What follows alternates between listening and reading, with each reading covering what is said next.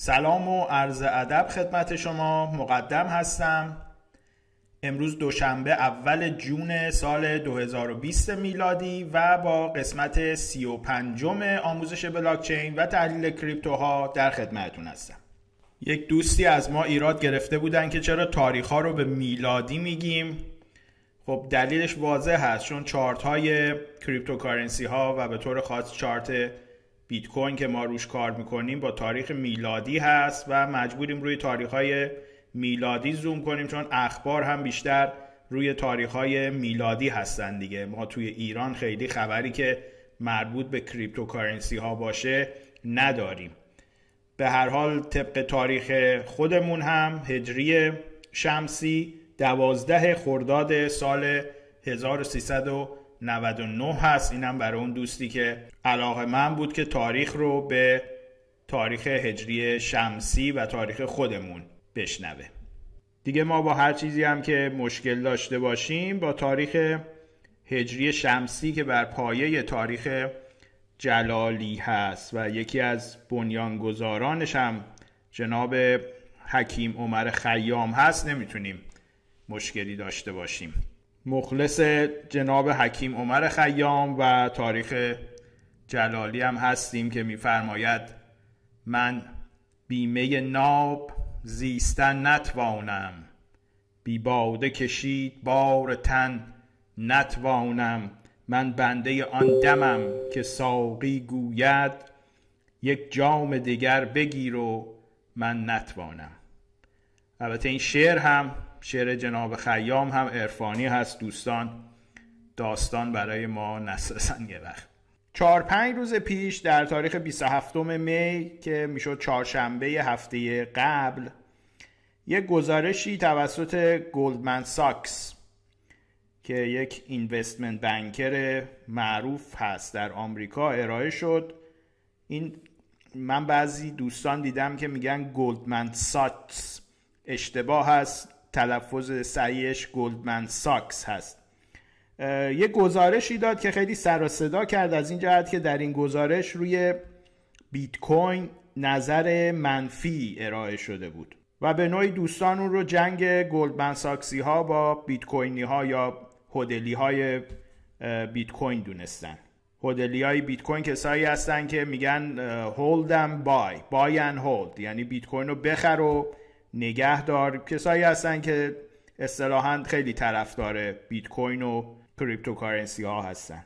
این البته اولین بار نیست که Wall Street ی ها به بیت کوین میتازن. اگر خاطرتون باشه در جلسه 13 هم در ویدئوی 13 هم همین سری ویدیوهایی که خدمتون ارائه می‌کنیم ما نظرات منفی زیادی راجع به بیت کوین از سوی سرشناس های وال استریت و بازار سرمایه رو نقل کردیم که کاملا روی خرید بیت کوین و اصولا ورود به کریپتو اسست ها کاملا منفی بودن. از جمله این جمله وارن بافت رو نقل کردیم که حالا دیگه جناب وارن بافت یل وال استریت هست دیگه که گفته بود بیت کوین رو احمق هایی می‌خرن که امیدوارن اون رو به یکی احمقتر از خودشون به قیمت بالاتر بفروشن.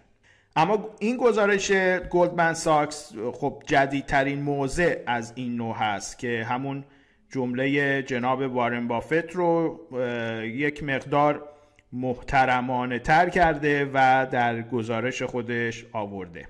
در صفحه سی این گزارش اومده که we believe that a security whose appreciation is primarily dependent on whether someone else is willing to pay a higher price for it it is not a suitable investment for our clients که دقیقا همون جمله جناب وارن بافت هست اما محترمانه ترش اینجا هم گفته که ما معتقدیم که اوراق بهاداری که ارزش اونها وابسته به این هست که کسی قیمت بالاتری برای اون بده برای سرمایه گذاری قابل توصیه نیست برای مشتری هامون اهمیت این حرف و اهمیت این گزارش در این هست که خب گروه گلدمن ساکس بزرگترین اینوستمنت بنکر آمریکا و جهان هست و طبعا نظر منفیش روی بیت کوین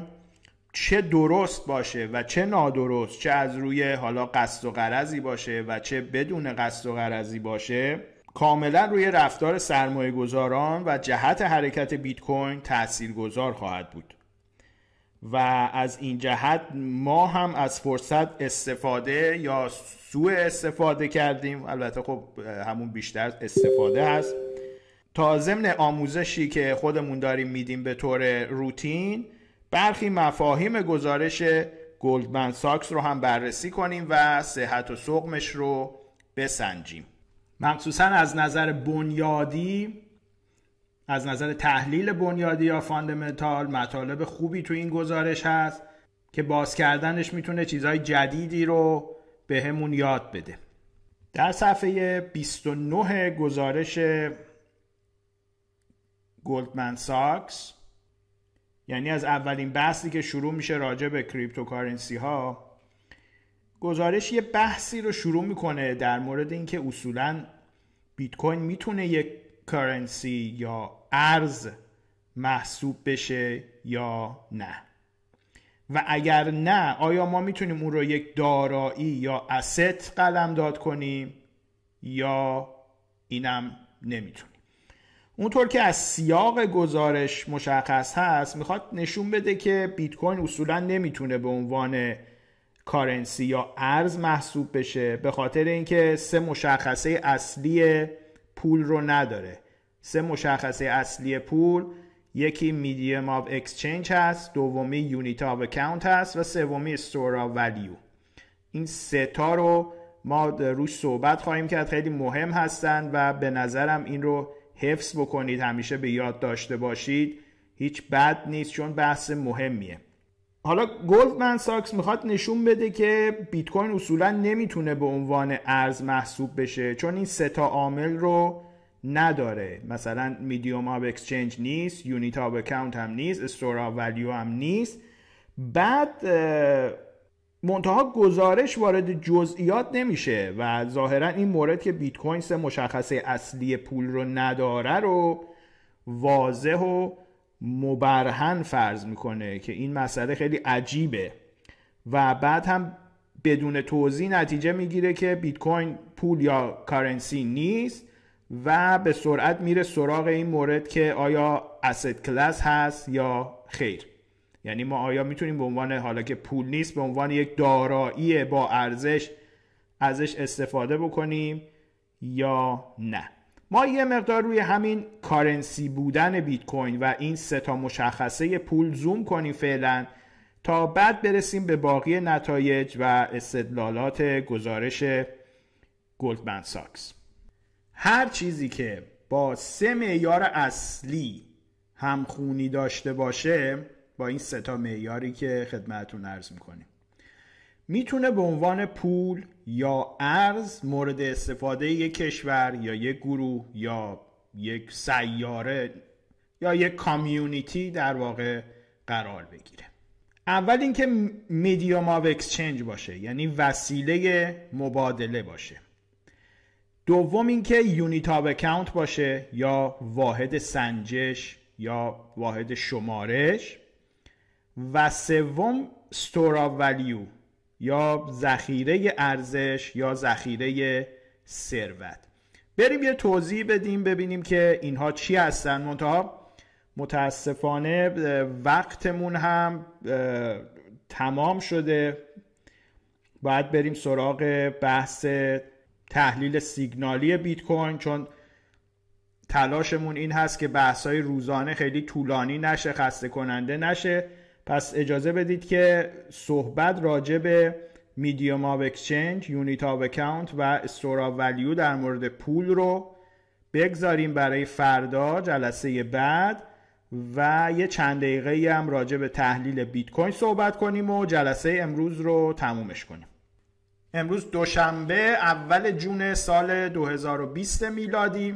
قیمت بیت کوین الان که داریم صحبت می‌کنیم حوالی 9500 هست. خیلی سعی کرد بیت کوین که بالای 9500 بسته بشه ماه می رو تموم بکنه.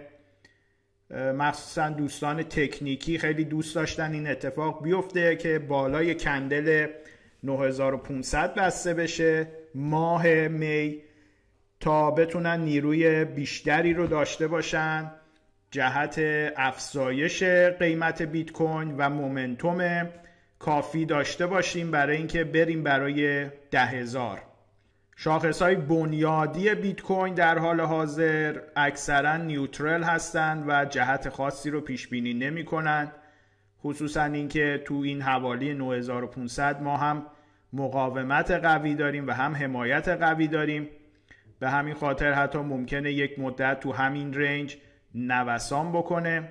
از تئوری موج الیاد و نرم افزار الویو هم جز نیوترال چیزی در نمیاد. نشون میده که هم تحلیل تکنیکی و هم تحلیل بنیادی حداقل در این لحظه توافق دارن که مدتی neutral باشه. شاخص greed and fear مون هم 50 هست و اون هم neutral هست. با توجه به اینکه هم چین یک سیاست quantitative easing رو در پیش گرفته و هم آمریکا QE رو داره اجرا می‌کنه کاهش ارزش دلار و کاهش ارزش یوان باعث خواهد شد که حالا مخصوصا چینی ها بیشتر روی بیارن به خرید بیت کوین و دارایی هاشون رو بخوان از طریق خرید cryptocurrency ها حفظ بکنن که این نقطه مثبت بنیادی برای بیت کوین خواهد بود. به نظر میاد که یک کوشش مجددی رو بیت کوین انجام بده برای رسیدن به ده هزار دلار. منتها هنوز سیگنال کوتاه مدت واضحی رو ما برای ورود به بازار نمی بینیم چون با توجه به اینکه اون شرایط خودمون باید حاصل بشه تا ورود به بازار داشته باشیم. این فعلا برای امروز ورود به بازار نداریم و سود کل دوره هم تا کنون مجموع سود و ضررهایی که داشتیم شده مثبت 1850 پیپ. ممنون که به صحبت های من توجه کردید. تا فردا موفق باشید.